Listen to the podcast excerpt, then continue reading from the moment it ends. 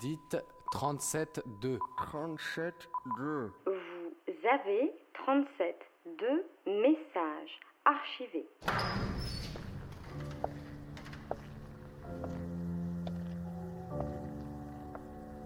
Je te rencontre.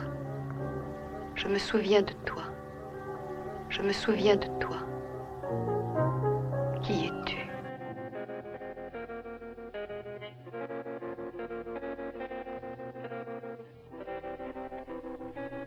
Il n'existe maintenant que dans ma mémoire. Cette semaine 37.2 vous parle de temps. Le temps Le temps Qu'est-ce que le temps? Pour le Festival Brouillage, l'émission de portrait de Radio Campus Paris convoque la mémoire de ceux qui ne sont plus. Tenez, vous n'avez qu'à aller voir ma mère. Elle a une mémoire d'éléphant, ma mère. Éléphant de mer. On l'appelait par son prénom, Martha. Surtout pas Mémé ni Mamie. Et grand-mère et Oma s'étaient déjà pris. Martha, c'était la Hollande, le jus de cassis et les colliers qui sentent l'eucalyptus. C'était surtout un caractère, ma grand-mère. Terrible et fantastique. Et une drôle d'histoire, du début à la fin. Vous n'entendrez pas parler de sa rencontre avec Pierre en jouant de la flûte dans les rues de Lyon, ni de son incroyable passion pour l'astronomie. Dans ce portrait, vous entendrez les souvenirs d'enfance de Robert, son fils, mon père, et ceux de Martha elle-même pendant la guerre. Alors comment elle était? Euh, Pas très grande, un très beau port de tête, c'était très droite. J'ai toujours trouvé qu'elle avait une tête de renard, un nez très fin, euh, des maxillaires assez marqués, un peu comme moi en fait. Moi je trouve qu'elle a une tête très fine, ma mère. C'est vraiment curieux parce que j'ai à la maison euh, une vidéo de ma mère à 5-6 ans. L'avantage c'est que j'avais un grand-père photographe qui a fait les premiers films de famille, euh, les premières photos. C'était complètement nouveau. Donc j'ai des traces de ma mère en train de danser dans la nature avec ses frangins et frangines au pied d'un arbre. Et j'ai toujours trouvé qu'elle avait un super sens du mouvement. À part ça, ma mère euh, était communiste, donc hollandaise d'origine, et végétarienne. Donc ça faisait euh, pas mal au tableau, quoi, pour me différencier et pour la différencier. Elle a étudié là-dedans vraiment dans le viande égale cadavre. En Hollande, je ne sais pas si c'était marginaux, mais c'était un fait acquis que ma grand-mère était végétarienne. D'ailleurs, elle a fait trois enfants, un garçon qui est mort à la guerre et deux filles. Et les deux filles sont restées végétariennes.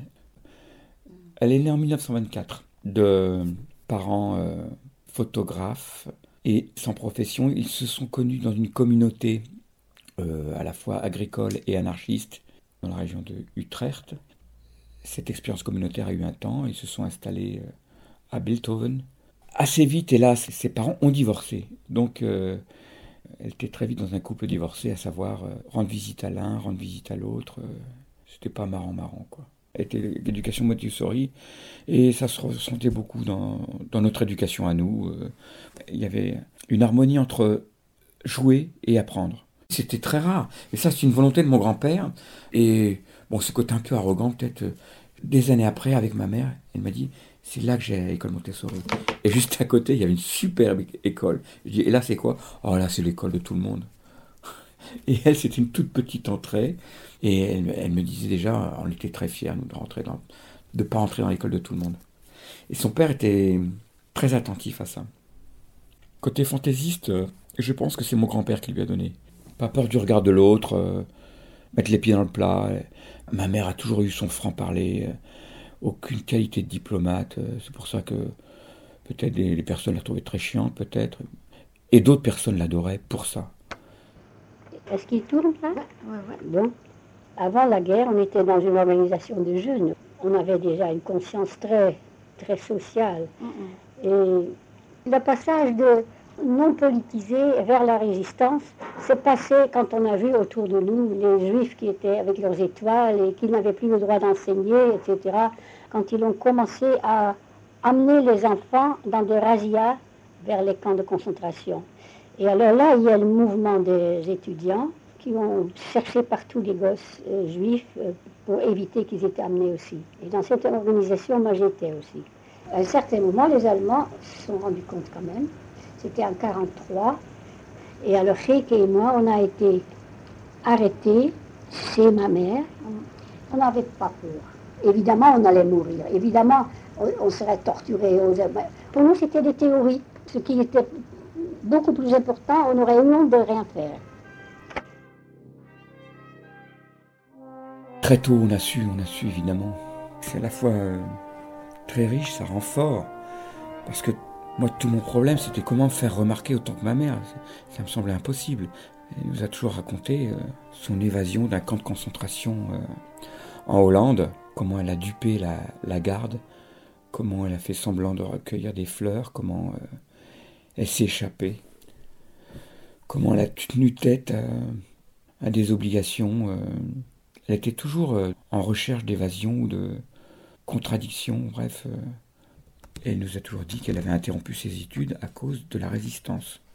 À savoir, plutôt que de bien travailler, de faire l'université, elle a très vite été dans euh, du transport d'informations, dans l'aide à sa mère. Sa mère, quand même, euh, cachait des juifs chez elle.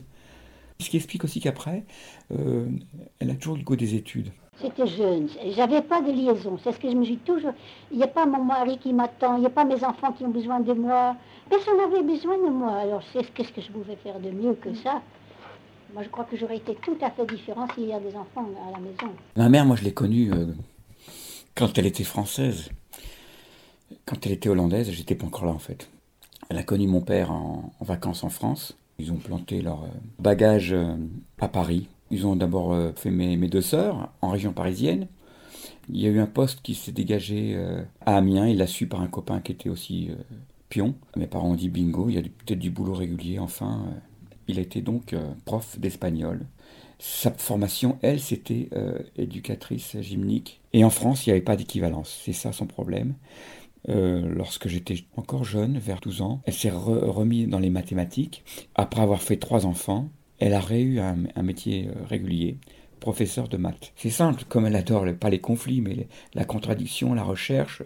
Les maths, elle adore ça. Il y a un problème, trouvons la solution. Ma mère, c'est vrai, était une bagarreuse. En tant que prof, euh, maîtrisant mal le français, euh, il y a eu des moments un peu difficiles pour des gosses de bourgeois. Par exemple, arrête de faire le con. Un, un, gage très cru parfois. Et je sais que par exemple, quand il y avait des amis qui venaient à la maison, j'en ai entendu encore parler il n'y a pas longtemps. Ta mère, il paraît qu'elle disait euh, Pose ton cul sur la chaise. Ça, c'était la grande histoire. chez ma mère, il n'y avait pas du tout une volonté de choquer, c'était comme ça. Si, en plus, elle apprenait que ça choquait, ça lui déplaisait pas franchement, quoi, parce que la notion de ça se dit pas, ça intéressait pas du tout ma mère. Les conversations aimables, ça l'emmerde. Ça l'emmerdait totalement. Elle aime bien trouver dans n'importe quelle rencontre un angle un truc où on n'est pas d'accord, parce que c'est plus intéressant de pas être d'accord avec quelqu'un. On apprend, euh, et c'est pas pour chercher la merde, mais c'est plutôt euh, pour chercher le fond des gens, en fait. Parce qu'on triche pas quand on est dans, des choses auxquelles on tient. Euh. Partout où elle était, elle faisait rire parce qu'elle disait beaucoup de choses, tout haut que beaucoup de gens pensaient. Quand quelqu'un parlait trop, bon maintenant j'aimerais bien entendre quelqu'un d'autre. Tout le monde le pensait, mais elle l'a dit. C'est ça la différence.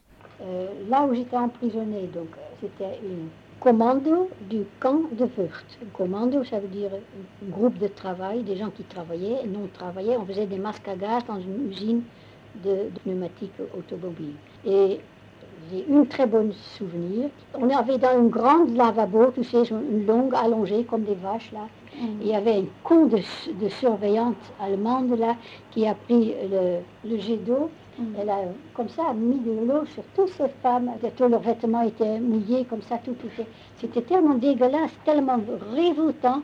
Quand j'ai vu ça, j'arrivais, j'ai pris de, la main de cette femme-là le spalt et je l'ai mis sur elle et je l'ai trempé et en hurlant, elle est partie. n'avais pas la trouille à ce moment-là? Non, j'étais contente. J'étais débarrassée. J'avais quand même intuitivement oh, que c'était une petite connerie de cette petite bonne femme, que c'était pas centralement obligé de faire ça. Alors le Oberschaftführer, quand il a entendu ce qui était passé, il a puni la femme, et pas moi.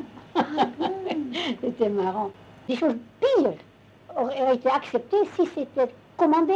Mais quand c'est à la propre initiative faire des, jeux avec de l'eau, c'était ça plutôt qui punissait. C'est pas euh, par humanité mais par, par fureur d'être dépassés. Ils étaient très euh, concentrés sur la discipline. J'étais tellement contente que je l'avais fait, j'étais fière, je ne l'oublierai jamais. C'était terrible de voir ça. Une petite connasse qui met à, des gens qui ont du mal à continuer à vivre. Parce que pour des vieux, c'était beaucoup plus difficile que pour moi. Hein. C'était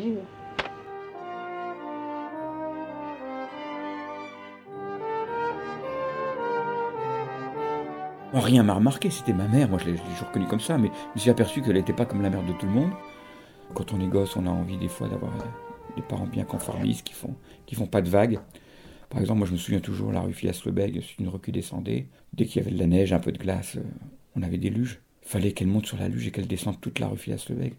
J'avais honte, c'était ma mère qui faisait ça, sur une luge, à toute allure, et en plus en pantalon. Ça fait bizarre de dire ça, mais dans les années 50-60, une femme en pantalon de cet âge-là, qui fait de la luge avec la tête la première et qui recommence, euh, ben, des fois on a envie de dire à, des copains non, je la connais pas. Tout enfant est un peu conformiste. Il a envie de, de rentrer, euh, d'être comme les autres. Elle trouvait ça très con, les gosses qui jouaient à Pampan. Et tous les westerns qu'on voyait malgré tout, les John Wayne, tout ça, elle trouvait ça d'une stupidité. Regarder la télé avec ma mère, c'est quelque part une souffrance, hein, ça veut dire. Tu regardes pas la télé, tu regardes la télé dans les yeux de ta mère. Hein. Si par malheur, toi, t'aimais bien une musique, une chanson, et qu'elle trouvait ça con, c'est très dur d'apprécier quelque chose quand quelqu'un à côté de toi dire qu'est-ce qu'il est con. Mais qu'est-ce que c'est con T'aimes bien ça, toi? Le temps qu'elle pose les questions, la chanson était déjà passée aux deux tiers. Une souffrance un peu. Et une éducation, pour être complètement honnête. Ça les a beaucoup fait rire. À l'école, on demande toujours, quand t'es en primaire, euh, nom du chef de famille. Moi, j'avais mis Martha Landard. Et traditionnellement, c'est le père qui porte la culotte. c'était l'union de deux opposés avec des forts caractères chacun. Mon père, c'était la bibliothèque ambulante, c'était un, un puits de culture, mon père. Ma mère lisait très peu, elle avait beaucoup de mal de concentration. Et elle ne pouvait pas suivre une conversation s'il y avait de la musique à côté. Elle trouvait ça stupide. Il y avait des moments, euh, c'est pas qu'elle me faisait peur, mais je savais que je pouvais plus rien lui dire. Quand elle passait du Bach ou du Mozart euh, sur l'électrophone, euh, oh là là, je dis, c'est un moment de, plénitude pour elle. Elle fermait les yeux, assise sur la chaise, et puis rien n'existait d'autre. Respect de la musique. Pas la peine d'aller à l'église, hein, il suffit de passer du Bach ou du Mozart. Et puis elle chantait aussi beaucoup, évidemment. Ce goût de la chanson, de la musique, ça, elle nous l'a refilé, quoi, euh, nous les enfants. Quand on partait en vacances, on apprenait des, chants à, deux voix, dont le fameux Merktor Oesterk, un chant de résistance des Hollandais euh, contre l'envahisseur espagnol, en 1622 je parle, dont ni ma mère ni moi n'y étions, mais c'est resté dans la culture hollandaise, et bizarrement c'est un chant dont la deuxième voix a été apprise en camp de concentration. Il y avait Hetty et Gisela. C'était deux femmes qui étaient très musiciennes tous les deux et qui avaient écrit Merk Tochusterk, c'est une chanson de, résistance euh, contre les Espagnols, mais qui pouvait aussi servir contre les Allemands. Elle avait écrit ça euh, en écrivant deux voix, trois voix, mm. mais eux ils étaient deux,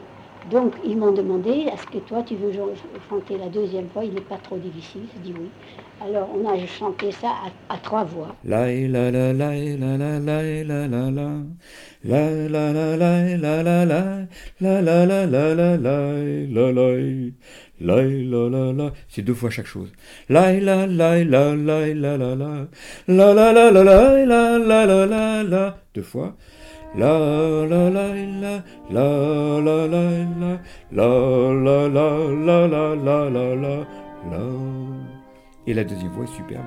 Le fait de s'échapper en soi, ce n'est pas seulement technique, pas comment il faut le faire, mais c'est aussi psychologique. C'est un très grand effort psychologique de se décider à vouloir échapper.